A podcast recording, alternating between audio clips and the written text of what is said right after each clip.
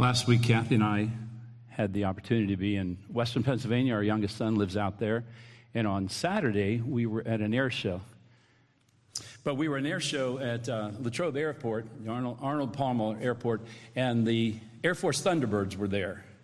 Um, my birthday was Saturday and Father's Day was Sunday, so I joked I got a six plane flyby salute that thundered the ground. It was absolutely incredible. And the, um, the flying skill was in, also incredible to watch these planes as they performed in front of us. So, so to return uh, to the week back here at home and to uh, watch, along with the rest of the world, at the failure of technology, one trusts it wasn't the failure of skill, as the world watched, mesmerized by the drama of the deep sea submersible, the OceanGate Titan with five passengers aboard. We, we watched and mourned as that ship was lost, making a dive to see the wreckage of the Titanic, which had sunk on its maiden voyage, hitting an iceberg, and, and went under in less than two hours on April the 15th in 1912 with a loss of 1,500 passengers. So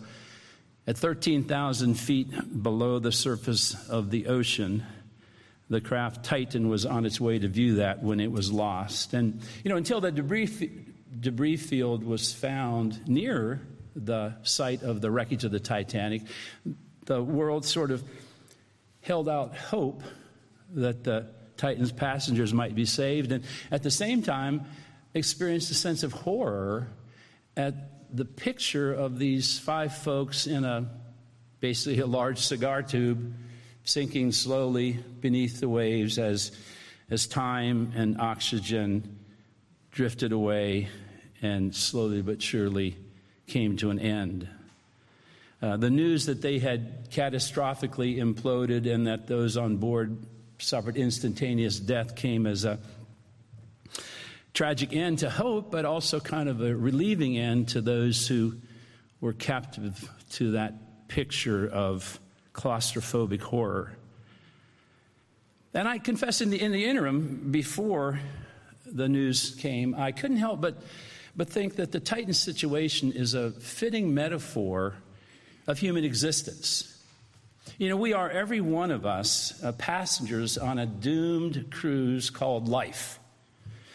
We are hopelessly traveling in spiritual darkness as our finite number of breaths and days slowly but surely ebb away. The writer of Ecclesiastes puts it this way Vanity of vanities, says the preacher, vanity of vanities, all is vanity. In chapter 3, for what happens to the children of man and what happens to the beast is the same. As one dies, so dies the other. They all have the same breath, and man has no advantage over the beasts. For all is vanity. All go to one place. All are from dust, and to dust all return. You know, death is the reality of human life. It, it's the one event over which, in, in, the end, we have absolutely no control, from which we cannot escape. Uh, you know, as the Eagles sing in Hotel California, you can check out, but you can never leave. And, and that inability to cope with the prospect of death, I think, is captured by Woody Allen when he quipped, I'm, I'm not afraid to die, I just don't want to be there when it happens.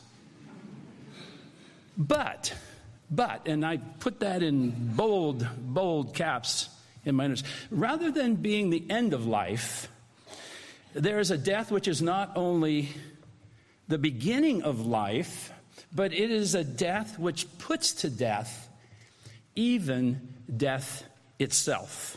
And that, of course, is the death of our Lord Jesus Christ. Paul writes in 1 Corinthians 15 when the perishable puts on the imperishable, and the mortal puts on immortality, then shall come to pass the saying that is written Death is swallowed up in victory.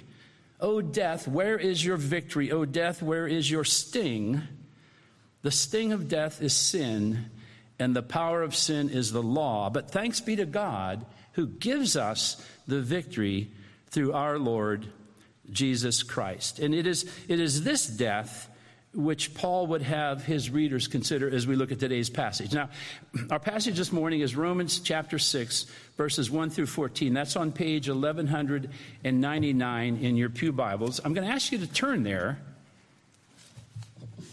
But rather than reading from the ESV, I want to read you that passage from the message, the Bible in contemporary language. So just kind of hold that there. Give me your attention here. Listen to uh, the words of the message, and then we'll go back to look at the passage bit by bit. But I, I wanted this impact to, to hit you. So the message beginning in verse 1 says So what do we do? Keep on sinning so God can keep on forgiving? I should hope not. If we've left the country where sin is sovereign, how can we still live in our old house there? Or didn't you realize we packed up and left there for good? That is what happened in baptism. When we went under the water, we left the old country of sin behind. When we came up out of the water, we entered into the new country of grace, a new life in a new land. That's what baptism into the life of Jesus means. When we are lowered into the water, it's like the burial of Jesus. When we are raised up out of the water, it's like the resurrection of Jesus. Each of us is raised into a light filled world by our Father so that we can see where we're going in our new grace sovereign country. Could it be any clearer? Our old way of life was nailed to the cross with Christ, a decisive end to that sin miserable life no longer at sin's every beck and call. What we believe is this if we get included in Christ's sin conquering death, we also get included in his life saving resurrection. We know that when Jesus was raised from the dead, it was a signal of the end of death as the end. Never again will death have the last word. When Jesus died, he took sin down with him. But alive, he brings God down to us. From now on, think of it this way sin speaks a dead language that means nothing to you. God speaks your mother tongue, and you hang on every word. You are dead to sin and alive to God. That's what Jesus did. That means you must not give sin a vote in the way you conduct your lives. Don't give it the time of day. Don't even run little errands that are connected with that old way of life. Throw yourselves wholeheartedly and full time. Remember, you've been raised from the dead into God's way of doing things. Sin can't tell you how to live.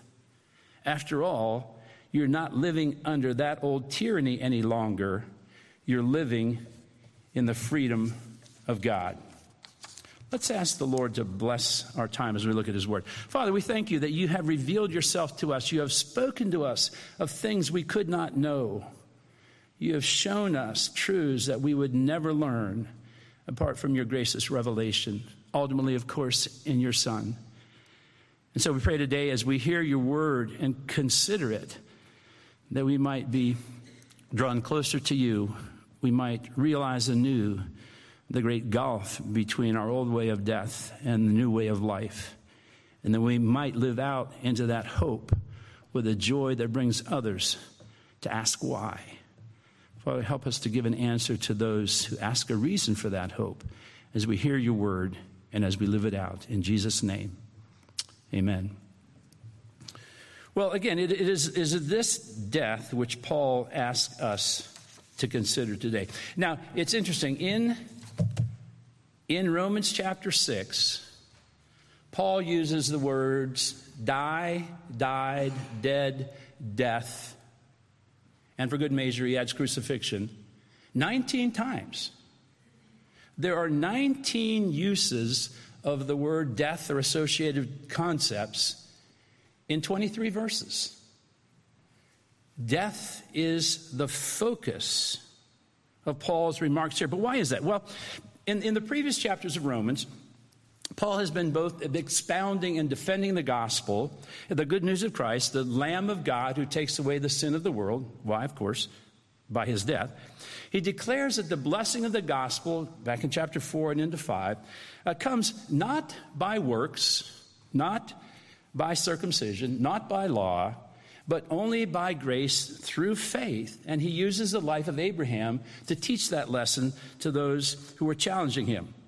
Now, that, that insistence that Paul made upon grace alone as the ground of justification received by faith alone has opened him to the charge of antinomianism, anti against nomi or noma law. You're against the law, Paul. You, you are undermining you're undermining morals and promoting reckless sinning by insisting upon grace. And he reflects that in the questions that we see here. Verse 1 Are we to continue in sin that grace may abound? That's the charge that some were making. Paul, you're preaching grace. You just want us to keep on sinning so everybody can see how great God is. And again, in verse 15, in the second half of the chapter, are we to sin because we're not under law but under grace? Those are the kinds of accusations, the kinds of pressures against which Paul has to defend, not himself, but the very gospel. No, that is not the case. That is not the case. And, and Paul, in this chapter before us, he, he traces this kind of ignorance on the part of those who accuse him, especially w- with regard to Christian beginnings. He basically says if you had understood what your conversion to Jesus really meant, if you had understood what your baptism, because that was the practice in the early church, belief in Christ was sealed, signed, demonstrated by baptism. If, if you understood what those things were, you would never even have asked the question because understanding them means that y- you get grace. You, you get that there was an old life, the one you had before conversion, before you were baptized into Christ, and there is now a new life, a life that comes after conversion and after baptism, and, and therefore, the whole idea of sin as an active working presence in the lives of believers is just simply out of the question. If the death of Jesus is the focus of your life in Him, then, then there will be an absolute break between that old way of life, that, that way of living that marked all that we did in our old nature, and this new life, which again, only the death of Christ can both initiate and, and enable. We, we live under grace, says Paul in verse 14, because of the death of Christ to the law. So let's look at that. If you have the bulletin insert, I've divided what I want to share with you this morning in, in three heads. You know, Good Reformed preaching always has three points, even if you have to struggle to find them.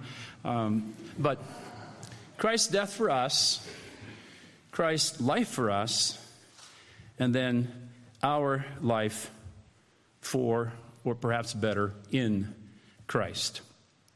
So Paul says here in verse 1, excuse me, yeah, in verse 1, to the question, should we continue in sin that grace may abound? By no means. Heaven forbid. What are you talking about? Are you crazy? How can he who died to sin still live in it?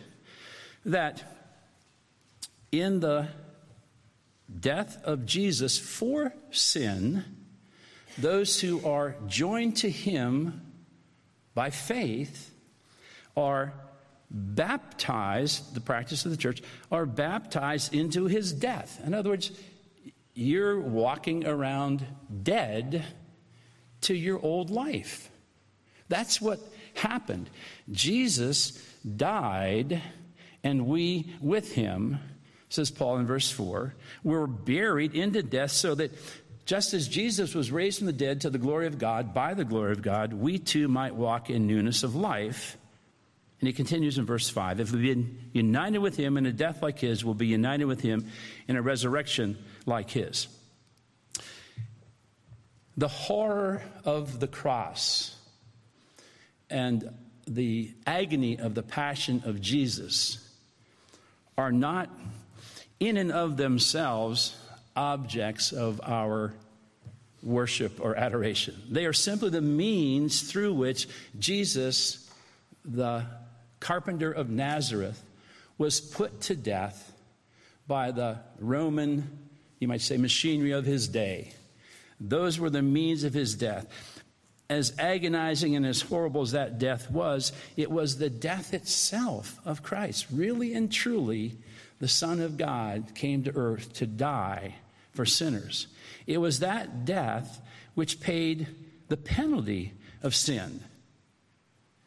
So, our old self, verse 6, was crucified with him in order that the body of sin might be, the, the Greek underneath there is basically rendered powerless. The, the body that we lived in, whose hands and feet and minds and mouth were in the service of sin, that body is no longer in charge. That body is powerless. That body has been put to death.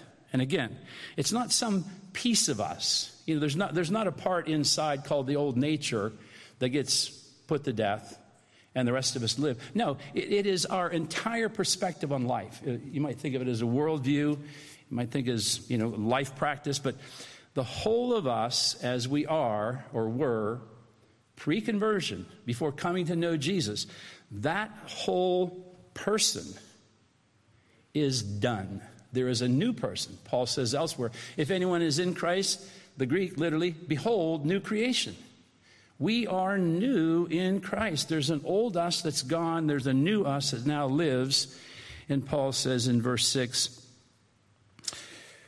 so that we would no longer be enslaved to sin. The one who has died has been set free from sin. And, and the Greek there really is the one who's died has been justified has been justified. That is, declared righteous before God on the basis of the blood of Jesus being shed. The, the Lamb of God who takes away the sin of the world is the reason that we wouldn't be, quote, enslaved or found guilty by. We are no longer under the penalty of sin. As Paul says in verse 7 For one who has died has been set free, has been justified from, is no longer under the penalty of sin. That's, what's, that's what Christ's death has done for us. The old one is gone, new life is here. And it's in that new life that we find ourselves. It leads us to, again, Christ's life for us, beginning with verse 8. If we have died with Christ, we believe that we also will live with him. Now, Paul is not talking about the end of time. He's not talking about the new creation. I mean, that is there in the distance. But the immediate point of his words here is a life that we live on a day to day basis here and now. We will live Verse 9, we know that Christ, being raised from the dead, will never die again. So his life goes on and on. Death no longer has dominion over. There's no power of death to Jesus. He can't be put to death again. He has been raised from the dead as vindication, demonstration of his righteousness before the Father. It's a, if you will, almost his resurrection is a stamp of approval upon his perfectly sinless life by God the Father. And Paul says the death he died, he died to sin. In other words, the whole realm of sin, the power of sin, has been broken once for all for Christ. But the life he lives, he lives to God. So there was a moment when he died for sin, to sin, and there is now, if you will, not a moment that he lives, but a life that he lives. There is a moment by moment existence that he lives unto God. And as a consequence, Paul says, verse 11, you must also consider yourselves dead to sin in that same way. You're not going to die to sin over and over and over in terms of a capital S. And I think it's important to, to make um, a distinction between sins, which I will call our individual acts of disobedience or rebellion. There's a difference between sins, which are things, and the power of sin, which is a spiritual force. Now, we do small s sins because of the power of the capital S sin. The whole world is caught in that capital S sin, and the whole world therefore sins. But it is the power of sin that has been broken by Jesus Christ. And so Paul says, because of that, you're dead too. Dead to what? Dead to sin. That old you doesn't do what old you used to do. It's inconceivable. You're dead to that, and you are alive to God, and therefore to live to God. That you should reckon, the verse 11 in our ESV uses the word consider, um, count, reckon. Uh, the word is from accounting in, in the ancient Greek world. So, you know, you jot it up, add them up, you know, put the uh, equal sign, it equals deadness. Why? Not because you and I no longer breathe, not because you and I no longer walk around, but because that old person, that old way of thinking, that old perspective on things is put to death once and for all in the death of Christ. And now we are to consider, reckon, count, account ourselves alive to Christ. That, that real freedom in this world can only be found in a relationship to the God who created us.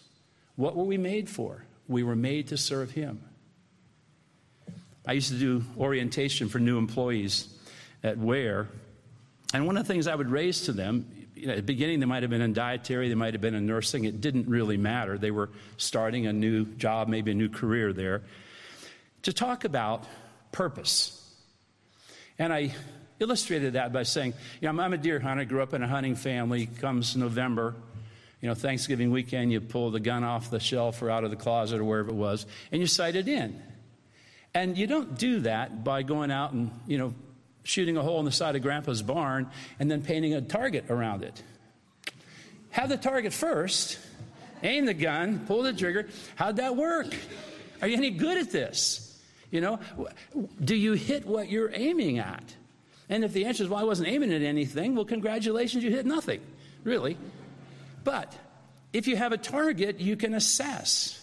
And the world today lacks a target. What's your purpose for being here? Mm, I don't know. I don't know. You know, what, what gives you life? Mm, I don't know. And there might be something short, like, you know, being with my friends, some, some short, passing, transitory kind of moment or experience. But that's not life. That's not life. That, that goes away, that's gone. What's your purpose? And apart from a purpose, how do we know if our lives are being spent as they're supposed to? If there's no target on the wall that you can adjust your aim, how do you know that you're doing it? Well, unless we have a relationship with the God who created us, which is what we are made for, we will not ultimately have a sense of purpose. And whether that's short run or long run, there's no purpose in life because that life is actually death. And our death life needs to die so that our grace life can live. And Paul says, therefore, our life in Christ, or our life for Christ, verse 12, don't let sin reign in your mortal body to make you obey its passions. Okay? You might put a capital S there. Don't let the power of sin, it's no longer the boss, reign to make you obey. And that now, verse 13, is down to the nitty gritty. What do we do to sin? We use our members, we use our fingers, we use our feet, we use our mind, we use our words. We use our thoughts. What do we do to sin? We, we have members that get enlisted. And Paul says, don't get drafted or even enlist in sin. But that's unrighteousness. And that you are dead to. But present yourselves to God as those who have been brought from death to life. In other words, you're new. You've got a whole new purpose. You've got a, a whole new energy. You've got a whole new life. And that life is on the basis of death. You have been brought from death to life, and now, therefore, present your members to God as instruments for righteousness. There's a sign somewhere along the way as I drive to work in the morning. It says, Everyone can afford the gift of kindness.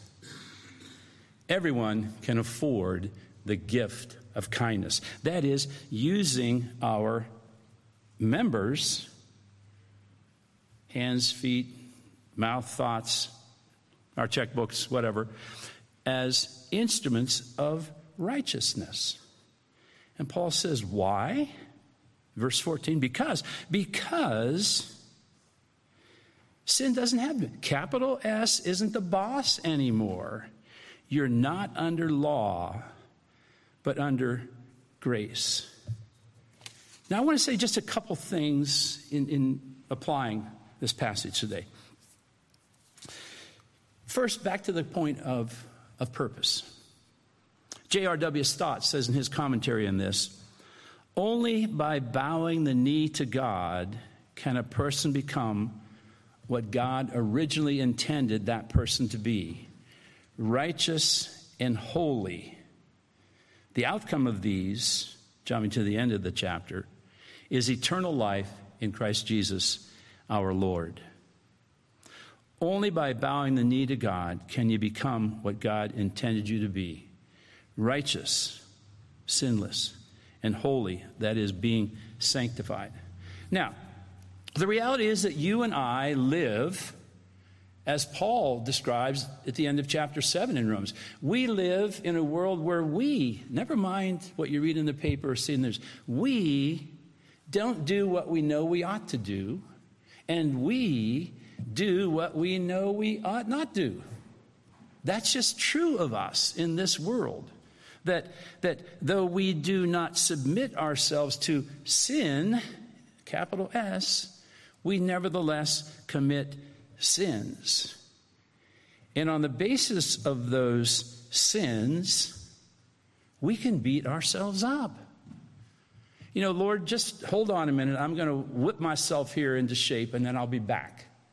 That's often the way we think. That's often the way we think. Um, my wife gave me this little book of Watchman Nee's. She and her group had read through it, The Normal Christian Life. And Watchman Nee makes a comment on this very mindset.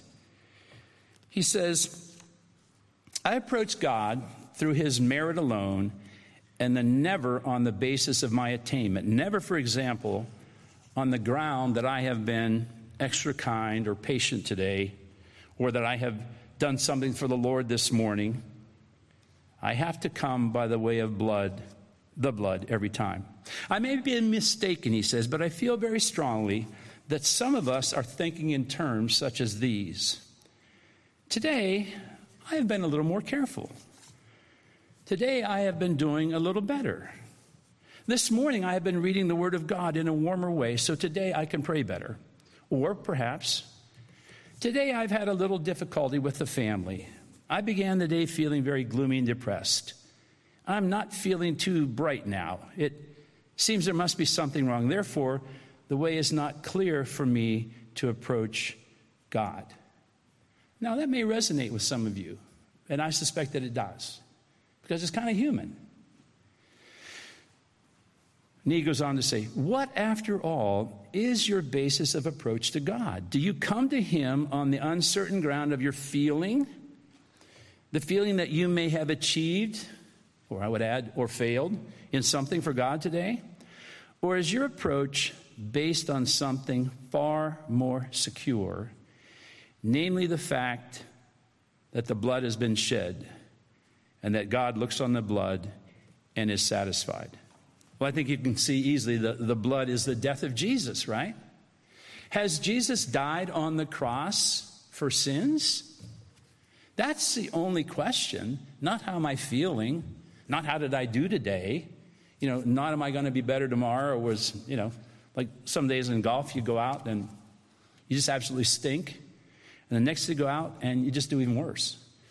You know, you're, you're not going to shoot, you know, a birdie round. It's not going to happen. You give up on golf? No, you still enjoy it. So, do you give up on yourself because your feelings are up and down like a cork bobbing on the ocean? No, the answer is the death of Christ has paid the penalty of sin. His death conquered death. And my death with Christ in his sacrifice gives me new life through his death. Through his resurrection, I now have access to God above. And I have that access by his grace through faith. Paul says, You are not under law, but under grace. And he has argued again in, question, in, in chapters 4 and 5 exactly what, what faith is. How is Abraham, in his case, justified? And he argues by faith.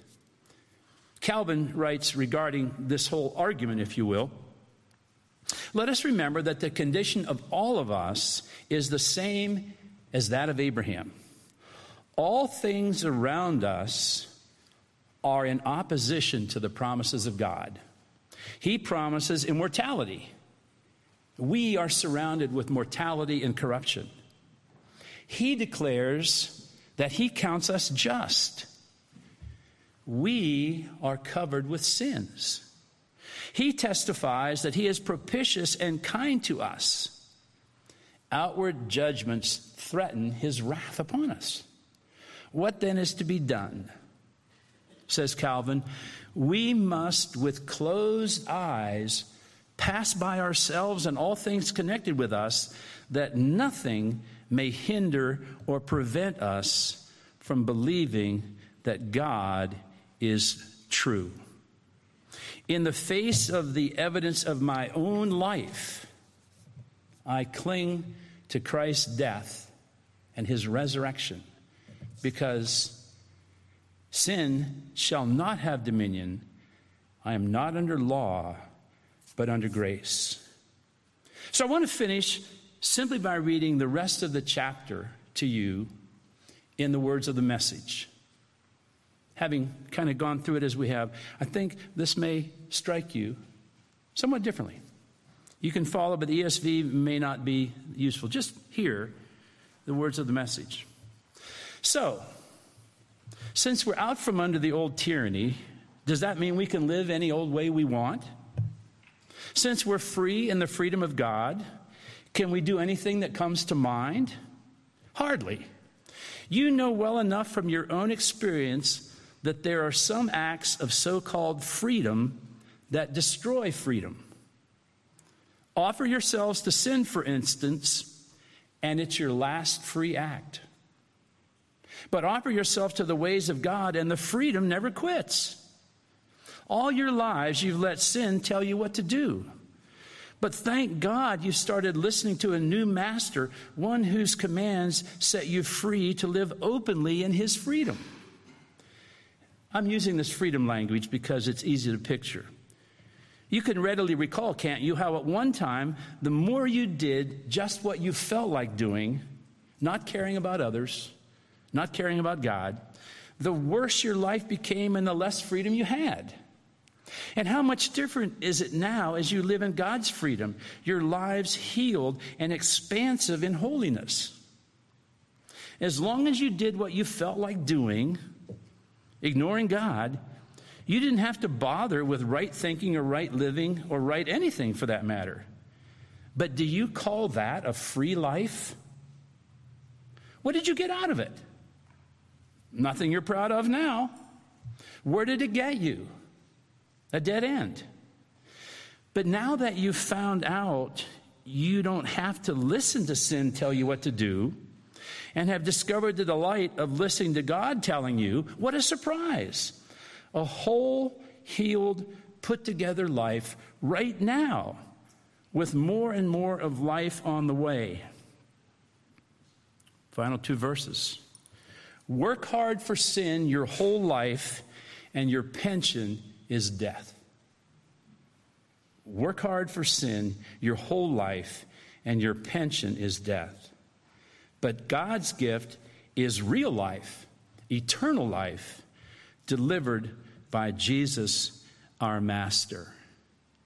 Thanks be to God. Let's pray together. Lord, what a great salvation is ours by your grace. And we rejoice in the hope that is ours because that hope is anchored in Christ's death and resurrection. Once for all, secured in history, in time, in space. And now he's at your right hand, interceding for us, giving us power to live as we truly ought in obedience, in fellowship, in joy in your presence. So I pray, Lord, as we go from this place today, it might be with that joy bubbling forth that we would be a light in the darkness of this dead world, declaring the glory of Him who called us out of darkness into light. We pray these things in His name, the name of our Savior, Jesus Christ. Amen.